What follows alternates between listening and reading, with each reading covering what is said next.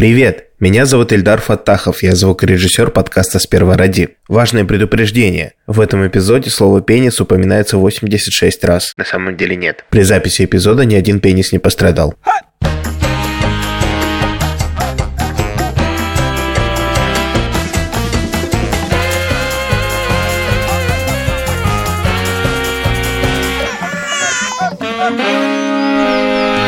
Привет, меня зовут Александр Борзенко, и это подкаст «Сперва роди». Подкаст о родительстве, где мы не даем никаких советов, а только делимся своими тревогами, переживаниями и разными историями. Детей, которых я постоянно обсуждаю в этом подкасте, зовут Петя, ему 15 лет, Тише 13, а Мане только что исполнилось 11 лет.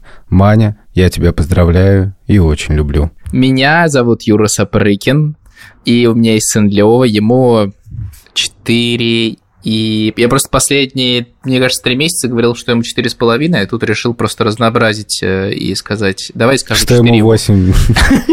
Ему 4, 8, и я призываю вас Подпишитесь на нашу телегу. Привет, меня зовут Владимир Цибульский, моей дочери Соне 4 года, даже больше. В прошлый раз я извинялся за то, что я дико опоздал и напился перед записью, а Борзенко извинялся за то, что он за птичками только ходил. В этот раз я вернулся домой, в Америку, где мы живем испокон веков. И по дороге сюда дико простыл, походу, где-то. Скорее всего, в Стамбуле, катаясь на корабликах. Так что этот выпуск записывается с температурой. Мне очень грустно, конечно, что после короткой встречи с ведущим подкаста Владимиром Цибульским и редактором подкаста Андреем Борзенко нам пришлось снова расстаться. Мы уехали из Грузии, где я коротко был, и мы там все встречались. Еще там впервые за полгода видел свою маму. Это было очень классно. Я тоже видел. Вован тоже видел мою маму. Они отлично пообщались. И даже Вован э, выяснил некоторые секреты моего детства. Если вы помните, Борзенко рассказывал, что когда он был маленьким, они ездили с родителями во Францию, но Борзенко не помнил почему. И я все выяснил у его мамы. Борзенко рассказывал, что вы были во Франции, что-то там даже жили в какой-то момент, да? Когда Борзен был в детстве, и когда Андрей был Вот этот был в детстве? Да, он там играл в футбол и рвал зуб рвал зуб. Я такого не рассказывал. Вот, вот, вот чего не узнаешь в подкасте. Вот полезно с мамой, знаешь, мы пришли, обсудить. Мы, при, мы пришли, Саша заболел. Вот настоящий подкаст Борзен начинается. Давайте послушаем, что там, что он там делает. Давайте послушаем. Дело в том, что была такая община иудео-христианская во Франции. Ого. Ее организовал там некий там человек, и она была странная. Они соблюдали субботу всегда, они сами пекли всегда. Но при этом, но при этом они про Иисуса как бы... Да, да, да. Ну, понимаешь, это нормально на самом деле. В этом нет противоречий. А, окей. Но они решили праздновать все вот э, иудейские праздники еще, в частности, шаббат. Они пекли сами хлеб, mm шаббат на халу. Вот, потом у них были танцы такие специальные, и пели они вот это Лихододи, вот это все песни пели. Субботние песни. Вот, дело в том, что э, они какое-то время жили у нас в Москве. Ты дома. Помнишь? Да, помню. Да. Это... Французы типа люди. Да. Брат Джоэль и сестра Тамара, да. Да, и брат Джоэль, да. И они вот, жили у нас в Москве, а потом они из-за того, что как бы у нас такая семья иудею-христианская, из-за того, что я еврейка вроде как, отец Александр Мень, они о нем тоже знали, хотя они чуть позже появились. Угу. Они решили нас, как пример такой вот семьи иудео-христианской, пригласить во Францию. Посадили нас. Да? Мы не... Конечно. Я помню, мы ходили к стоматологу, мне подарили наклейки с обезьянами, и мне предложили пакет с зверями пластиковыми. А тогда в Москве таких не было, но я не видел никогда. Ну, в Москве Маленький, ничего да. не было тогда. Да. И э, я думал, что это типа мне все. Типа гигантский мешок, оказалось, мне можно выбрать одного. И я выбрал диплодока, что логично. логично Дело в том, что мы зубного врача были два раза. Я прекрасно помню это. Такой маленький кабинетик, стеклянная дверь. Мы входим, звонит звоночек. Но вот тогда этого в Москве же ничего не было. Это было как-то в диковину. Угу. Саша садится в кресле. Дальше доктор, мужчина, нежнейший, начинает, а Саша уже понимал французский язык. Вот. На нежнейший начинает говорить «Полябуш, мол, пяти». Этот сидит, как в рот воды. Да. Он его уговаривал, уговаривал. Саша не открыл рот вообще. Вообще не открыл рот, я сказала, пардон, и мы ушли. Вот. Он ему говорил, что тут вот стоят игрушки, он ему потом даст игрушку. Как вести себя на Может быть, я даже как-то переводила, но я просто помню, что ты это все понимал. Но это было понятно, что он от тебя хочет. И на, на следующую ночь у тебя так болел зуб, что ты уже не выдержала, и мы снова пришли. И тогда он тебе починил этот твой зуб, и ты взял вот эту игрушку. Я не без приключений летел из Грузии в Ригу. Главное, что летел, а не ехал. Если могло быть хуже, там, не знаю, колесо спустило или что-нибудь такое. Ну Бывает, да, да. происходит всякие. Или там леса какая-нибудь по дороге встретилась там. Да. Я летел очень долго из Грузии в Ригу, и по дороге так оказалось, что в аэропорту Тбилиси неожиданно встретил продюсерку подкаста «Сперва ради» Лику Кремер. О, Если вы встречаетесь с Ликой Кремер, то она сразу начинает говорить о подкастах. И Лика мне сказала, слушай, у нас тут вышел подкаст, послушай.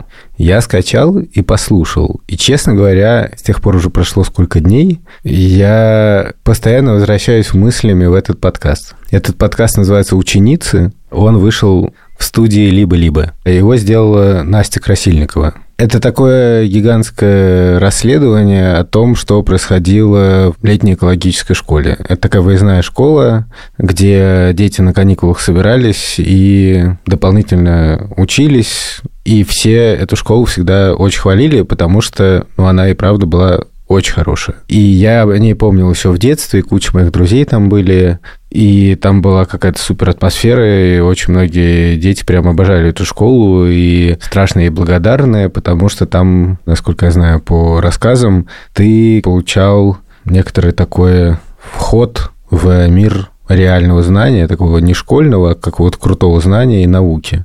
Выяснилось, что в этой замечательной школе происходили очень плохие вещи, а именно систематическое сексуализированное насилие. Преподаватели вступали в отношения со школьницами и школьниками. Я не буду сейчас пересказывать подкаст, я рекомендую его послушать. Называется он «Ученицы».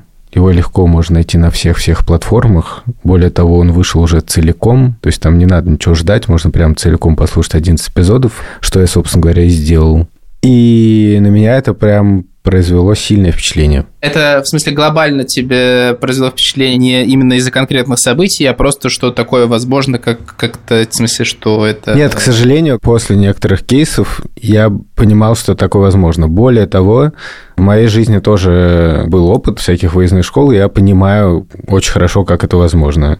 Но когда ты слушаешь голоса девушек, которые выросли и об этом рассказывают, во-первых, ты удивляешься их смелости, потому что, правда, в моей жизни тоже были какие-то такие штуки неприятные, где я, ну, типа жертва. Я думаю, что я бы побоялся о них рассказать. А во-вторых, меня поразила очевидность какого-то зла, вот, которое творилось там. И то, что как-то никто не мог это остановить. И то, что никто, похоже, не боялся последствий. Еще я вот о чем подумал. Вот многие девушки, которые про это рассказывают, они об этом и сами говорят, но это, в общем, очевидно, да, что они просто очень многих вещей не знали о сексе, об отношениях, о своем теле, о каких-то границах. Сейчас как будто больше знаний об этом разлито в воздухе, и когда мы смотрим с детьми какой-нибудь фильм, или я читаю детям какую-нибудь старую книжку, они там говорят сразу про все несправедливости, которые там есть. Ну, то есть они говорят, это сексизм. А тогда как будто этого знания было меньше, и было еще меньше возможностей, ну, как-то, что ли, защититься. И я, когда летел, я вот даже вот я пока еще слушал, я думал, может быть, я мало со своими детьми об этом говорил. Ну вот именно об отношениях, о какой-то безопасности. А Шура говорила? Шура говорила, да, слушай, вот э, мы с ней, в принципе, недавно это обсуждали. Я стал говорить, вот, мы мало то, мы мало все. И Шура мне говорит, а что ты говоришь мы? Может, ты мало, а я вообще-то разговаривала. Я хотел бы прокомментировать немного этот подкаст, на самом деле. Я его не слушал, но я себе примерно представляю, что там описано. И я наткнулся на несколько споров в Фейсбуке, насколько все это было допустимо или недопустимо. Мы тут советов не даем, но предлагаем постановить, что все это абсолютно недопустимо было. Короче, эти споры – это просто какой-то бред. Не, ну я поясню, там просто школа действительно была клевая в целом. И там была такая атмосфера как бы равенства.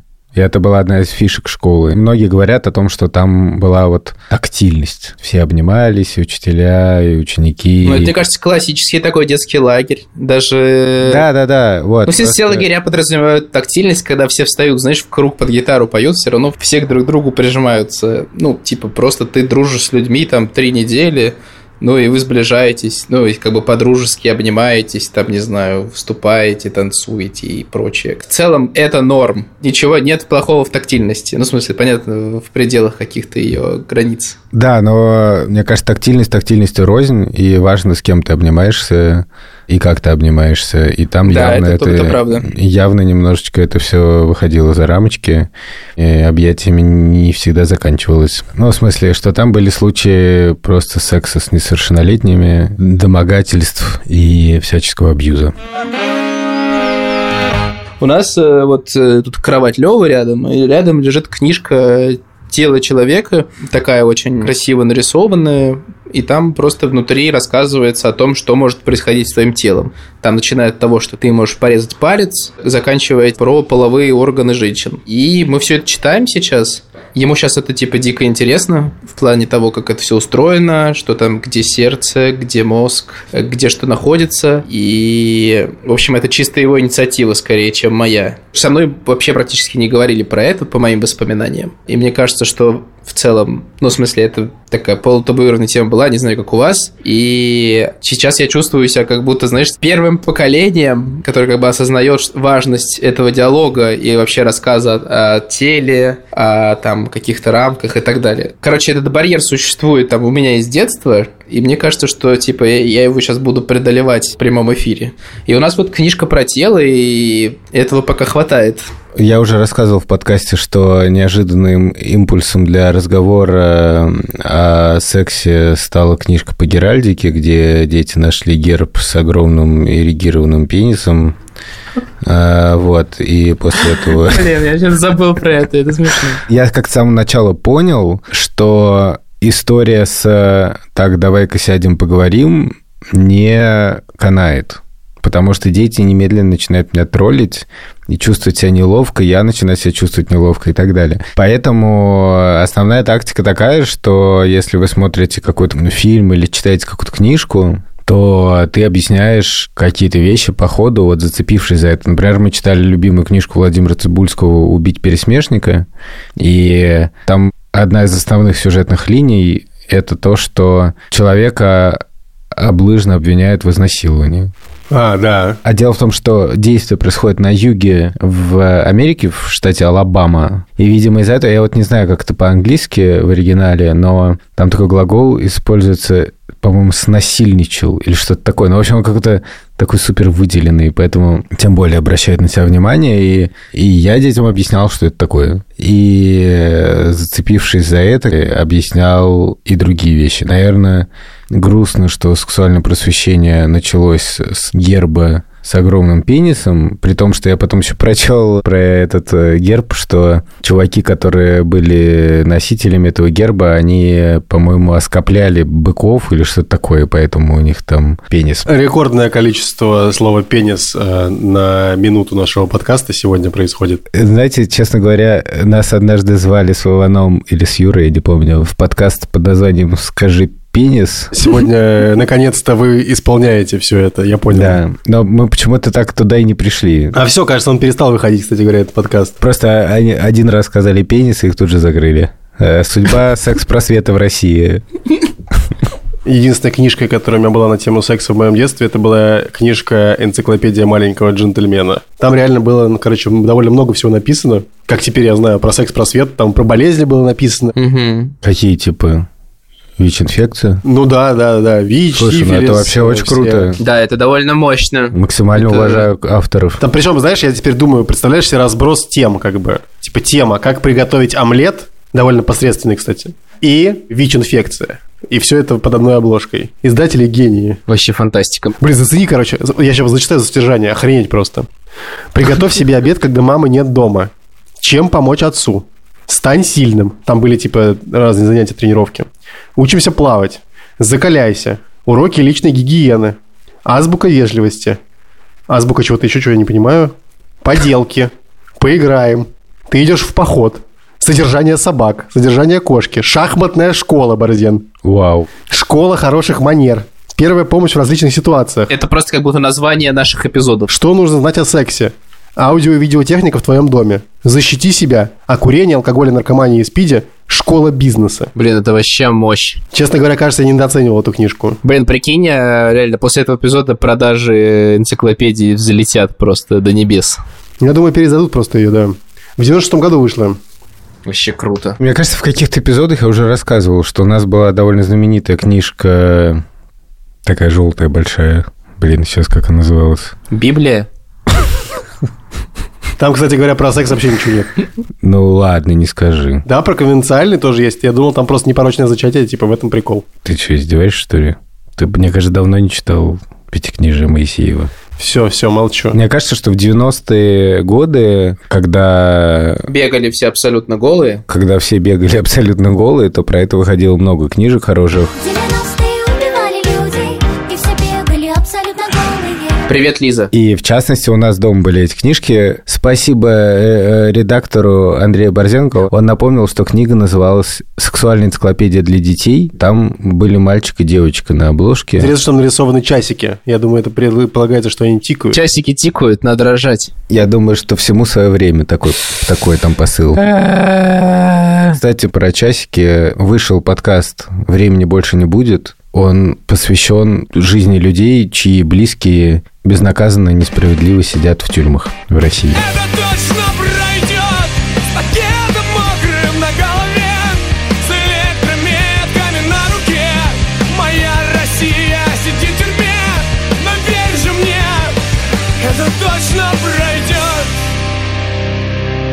Книжка вот эта большая желтая, сексуальная энциклопедия, там прям э, были крутые картинки, и там конкретно объяснялось, как устроен половой акт. Это все так рассказывалось, что вот начались отношения, и как вот влюбленность, и как людей стало тянуть друг к другу. Борзен, ну здесь довольно-таки еще пуритански все изложено. Я вот сейчас смотрю картинку, про которую ты разговариваешь, и там, значит, такой комикс. Сначала в автобусе мужчина с женщиной, что называется, смотрят друг на... Как это?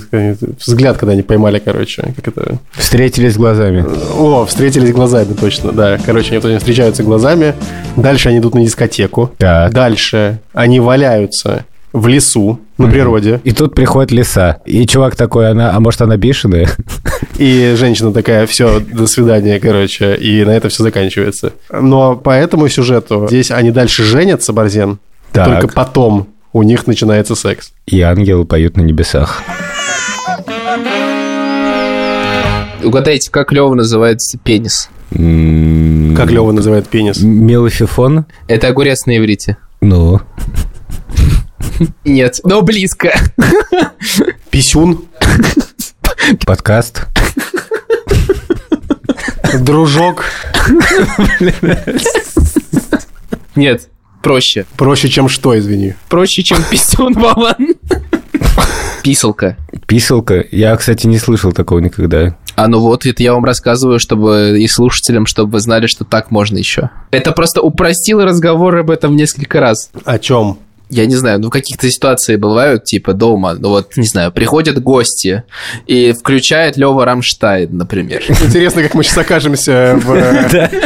Короче, когда мы жили вчера, когда только уехали где-то весной, мы приходили в гости, и Лева просил включить Рамштайн, и когда Рамштайн начинал играть, он типа так заводился, ему так он нравился, что он начинал раздеваться целиком. То есть он снимал майку, штаны, просто вот так. Это выглядело очень смешно. Ну, в смысле, со стороны, потому что он такой вот трясет, ему так нравится, что он просто начинает снимать с себя всю одежду. Ну, и в смысле, почему я имел в виду писалку? Ну, не знаю, там приходят гости, и он начинает себя трогать. Блин, вот это тоже, знаешь, странный момент. Вроде как-то не хочется как-то ограничивать да? Ну, типа, там, не знаю, что это говорят, типа, неприлично это. С одной стороны, не хочется, с другой стороны, как бы хочется как-то сказать, но мы обычно говорим, там, типа, Лев, это интимно, можешь пойти в комнату, там, потрогать себя, если ты хочешь. Что-то такое мы обычно произносим, я не знаю. Мгм. Я не догоняю, как верно. То есть, как бы он себя изучает, это норм. Да, типа он там си- сидит в ванной, может тебя трогать. Но если там как-то при гостях, то ты такой, типа, Чувак, А что? Мне кажется, все правильно. С одной стороны, типа норм, с другой стороны, ну, вот это при не то, гостях- что типа часто, но просто такая ситуация может возникнуть. В смысле, он это не делает, типа, когда гости приходят сразу. Ну, просто он забывается, там сидит, где-то мультики смотрит. И, наверное, смотря какие говорит. гости. И смотря какие мультики. Вспыс. Вспысылка. Вспысалка и чудо-машинки. Припыс. Знаете, как Лева называет пенис?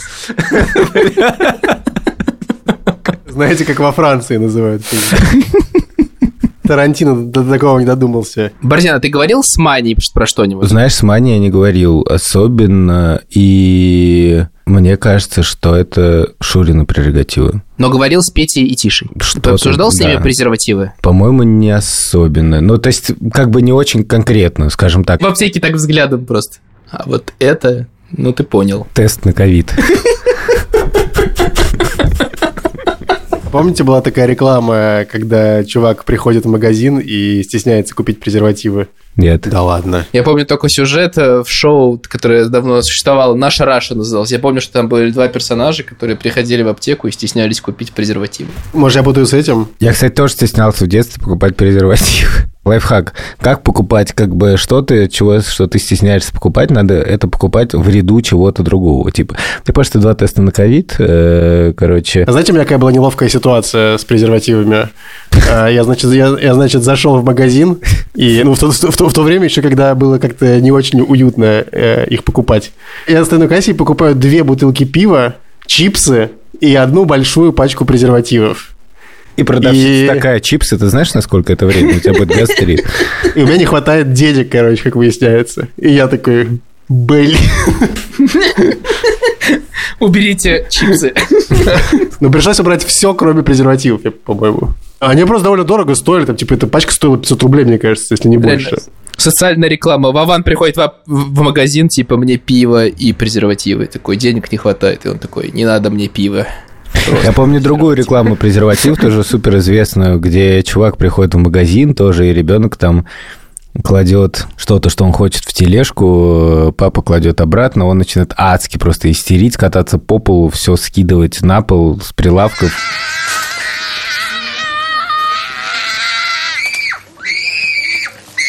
Там просто аккуратно всплывает э, логотип Durex. Хорошая реклама. А мой секс-просвет, насколько я помню, состоял из того, что мой папа меня спросил, ты знаешь, что такое презервативы? Я сказал, я знаю. Он сказал, отлично. Да, у нас примерно так было с Петей, типа, когда я ему прислал фильм Дудя про ВИЧ, и Петя мне сказал, что он его уже смотрел.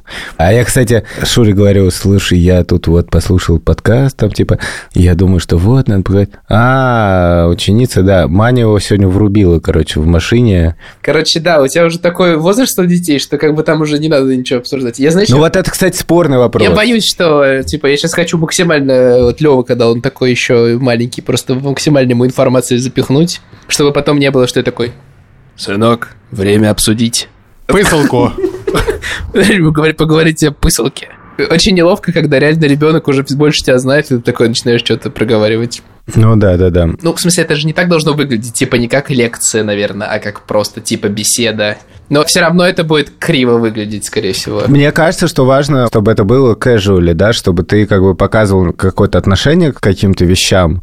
Ну, например, я не знаю, в моем детстве тема, например, ЛГБТ, это был какой-то типа отдельный разговор, довольно гомофобский иногда, кстати.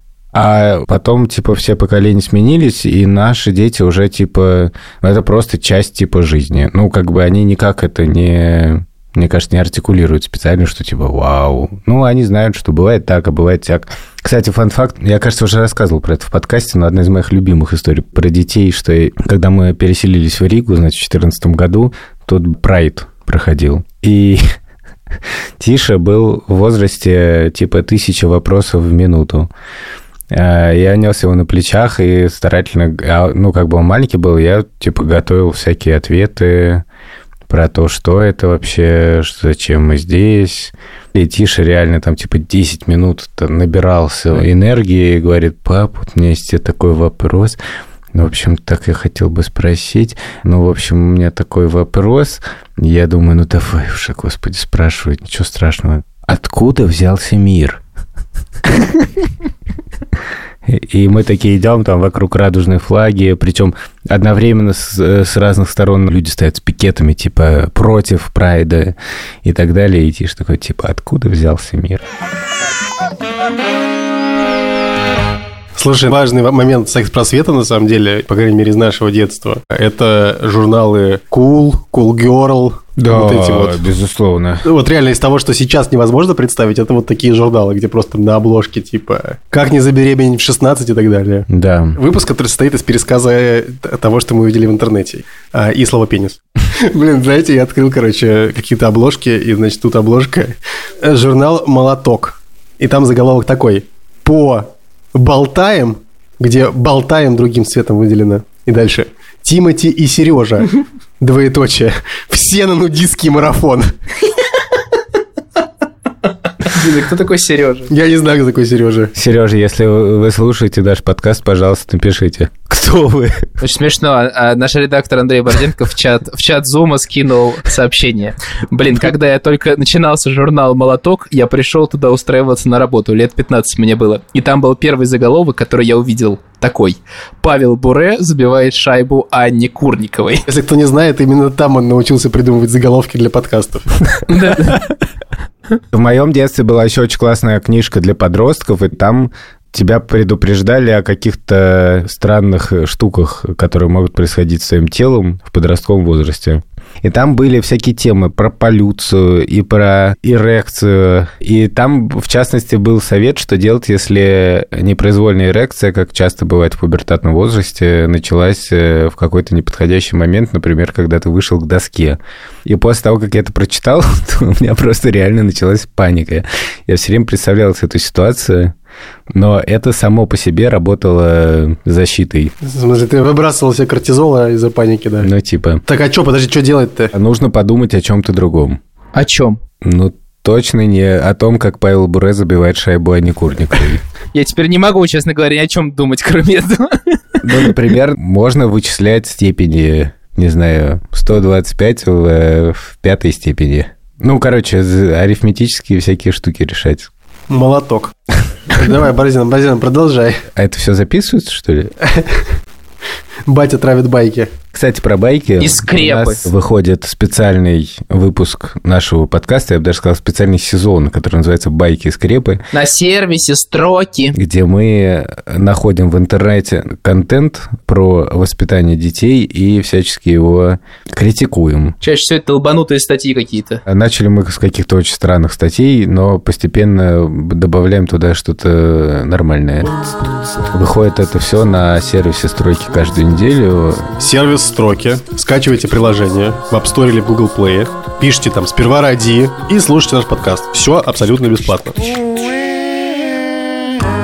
Ну, в общем, это была хорошая книжка. Ну, а я в ужасе понял, что я как раз нашим детям никакие такие специальные книжки не дарил и не покупал. Это просто шок. Получается, что в моем детстве, типа... э, про это- Воспитание было лучше, чем Воспитание было сейчас. лучше, чем сейчас при всей нашей типа прогрессивности. Не знаю, почему так. Может быть, на самом деле я, как всегда, себя ругаю, и просто дело в том, что я... Кстати, в этих книжках ничего не было про согласие, несогласие, вот это все. вот, вот, да. Там ничего не было про отношения, ну, почти ничего не было, насколько я помню. И мне кажется, что это как раз супер важно, чтобы ребенок умел распознавать какие-то красные флаги. И, во-первых, мне кажется, главный красный флаг, что не надо делать то, чего тебе не нравится. Да, и никто не может делать с тобой то, что тебе не нравится. Ну, или тебе не хочется. Или от чего тебе неловко. Ну, в общем, все как в золотом правиле этики. С одной стороны, не делай того другим, чего не хочешь себе, а с другой стороны, не позволяй другим делать того, что тебе не хочется с собой. Потому что мне кажется, что вот эта часть про то, что еще бы хорошо и чужие, как бы границы не нарушать, а это тоже важно. Мне довольно сложно сфокусироваться на подкасте из-за температуры, поэтому я одновременно сижу в компьютере, честно признаюсь вам.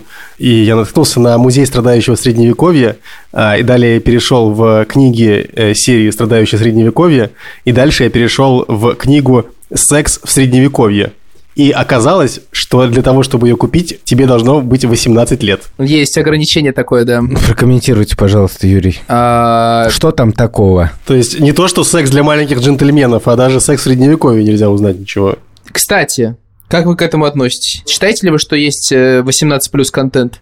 Это как, знаешь, в детстве я помню, что иногда звучала фраза типа «тебе еще пока это рано». Помню, что я хотел посмотреть фильм «Красота по-американски» с Кевином Спейси. Мгм. Там есть сексуальные сцены. Там есть сексуальные сцены, и мне что-то кто-то сказал, типа, папа, типа, попозже посмотришь. И у тебя часто это звучало что-то? Типа, тебе запрещали какой-то куль... Ну, типа там... Ну да, конечно. Ну, потому что это же все оттуда идет. Типа, вот эти все маркировки на книгах, это не только секса касается. Мне кажется, условно, все книжки какого-нибудь ремарка, они тоже все под возрастным... Как это называется? Ценз? Возрастной ценз? Наша продюсерка Юлия Яковлева пишет в чате, что у нее был семейный скандал, когда Юля хотела посмотреть фильм «Бар гадкий койот», а мама разрешала, а бабушка нет. Слушайте, а у вас был такой институт э, сексуального просвещения, как совместный просмотр с друзьями порно? Да, был. У нас тоже. Там не было э, Блин, по-моему, по-моему, тоже было. Кого не было? бережных комментариев, скажем так. Бережных комментариев не было, да. Да. До, еще до порно всякие эротические фильмы по телеку показывали, в отличие от нынешних времен. Но мы смотрели тайком, разумеется. Я помню, что по каналу РЕН-ТВ после 12 ночи показывали эротический фильм «Эммануэль». Макрон. Ну, типа... А потом, когда я уже работал в «Медузе», я редактировал карточки про то, как говорить с детьми о сексе. Консенсус про порно там был такой, что типа это все отлично, но важно, чтобы ребенок не считал это каким-то образцом, потому что в порно часто все сильно приукрашено, и подростки начинают комплексовать по этому поводу и считать, что вот это типа идеал, и вот так надо. Как видно, например, по подкасту ученицы, часто в слабой позиции оказываются дети, которые по каким-то причинам им ну, не хватило какого-то внимания со стороны родителей, и им важно было получить одобрение. Вот есть старший типа товарищ, и это еще сильнее, на самом деле, когда это слушать история, еще ужаснее выглядит, конечно, ну, поступки этих самых старших товарищей. Там вот в подкасте ученицы довольно мощный есть момент, где Настя размышляет о том, как можно было бы защитить это всего этого, и там звучат, мне кажется, супер как бы здравые идеи, что вот может быть, ну, во-первых, просто некоторый письменный кодекс, а во-вторых, какой-то образовательный семинар для преподавателей для детей. И э, мне кажется, что это на самом деле могло бы помочь, да, если бы хотя бы это звучало вслух, и если бы был бы понятный механизм, как бы что делать, если ты оказался в трудной ситуации. Спасибо всем, кто делает с нами этот подкаст. Это Андрей Молоток-Борзенко, Юлия Гадкий Койот, Яковлева Лика все время говорит о подкастах. Кремер. и великолепный саунд-дизайнер Ильдар. Давай выпьем пивка как-нибудь. Фатахов. Кстати, Ильдар, саунд-дизайнер еще и подкаста «Ученицы», и там есть моменты, где музыка играет очень большую роль. И прям холодок подступает. Пока. Пока. Юра, а ты как называешь свой писюн? Блин, Блин, приходите к нам в подкаст «Скажи, писелка». И или писюн?